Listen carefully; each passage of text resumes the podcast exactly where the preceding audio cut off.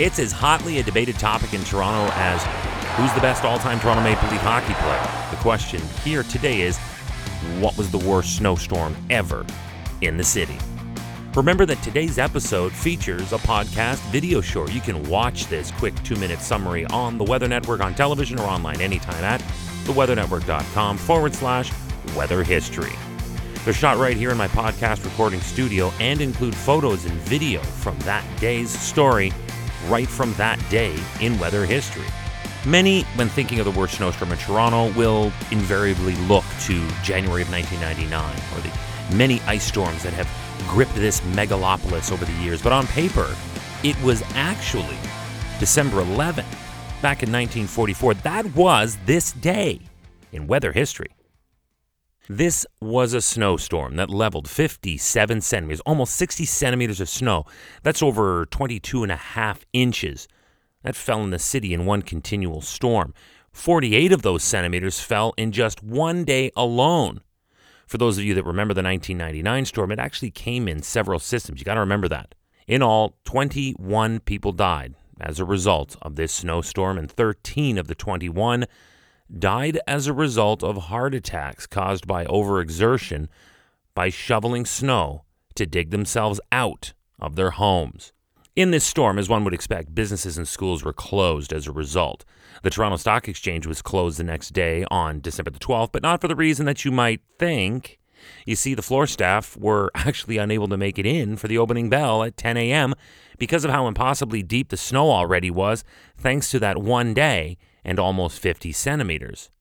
Closed, too, was the city's ammunition factory.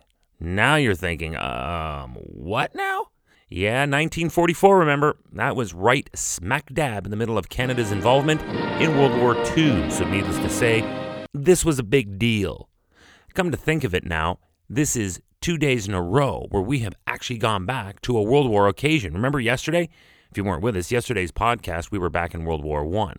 And if you missed yesterday's episode, you can always go back and get caught up. Remember to click the subscribe or follow button wherever you're listening to this podcast right now, and that lets you get reminded whenever the next day is ready to listen to, and it grants you full time access to all the past episodes. Ooh, and hey, while you're there, please consider rating and reviewing the episodes that you're listening to. Meanwhile, back in Toronto on December 11th, 1944, and this day in weather history, only the main lines of the TTC stayed open, albeit barely and with great difficulty. But all other traffic was stopped as if by running into a wall. It was unbearable and an apparent impossible situation. So an appeal went out looking for volunteers to clean the city streets on behalf of the city and the TTC. It was specifically asking for anybody above the age of 16 and that it would take at least three days to dig Toronto out and back to normal. First of all, that is a lot of snow. Secondly, my goodness, times sure have changed, haven't they?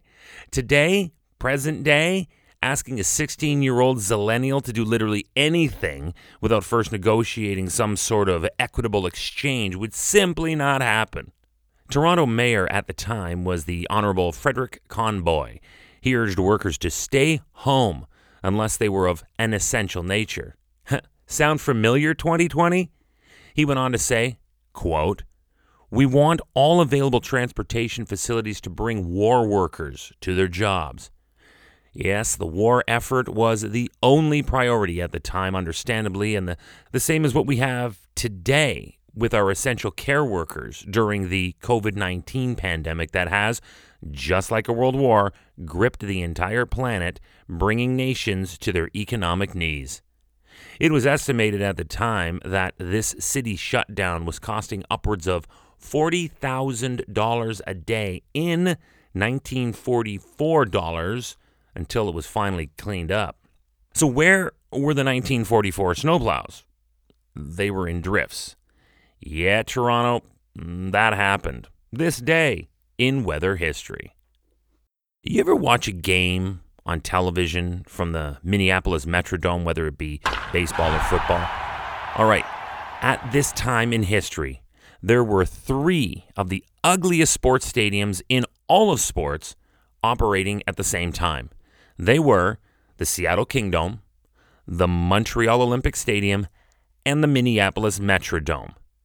Home of Major League Baseball and NFL football, the Metrodome was a disaster of an idea from the start, like the Olympic Stadium in Montreal, but I've already discussed that in a previous episode of this podcast. Tomorrow is December the 12th, and that reminds me of one of my favorite stories in weather history. The Metrodome was made of a Teflon fabric and needed to remain inflated to hold its structure. The outfield walls looked like garbage bags, and teams always complained about the lighting on the roof and how it was terrible to spot anything that was in flight, which is kind of sort of essential in both the sports of baseball and football. Besides, what happens if it snows a ton on that inflated fabric roof in the state of Minnesota? Where it snows a ton, literally every and all fall, winter, and spring. Find out tomorrow. It's going to be hilarious. It's on this day in weather history with me, your host, Chris May.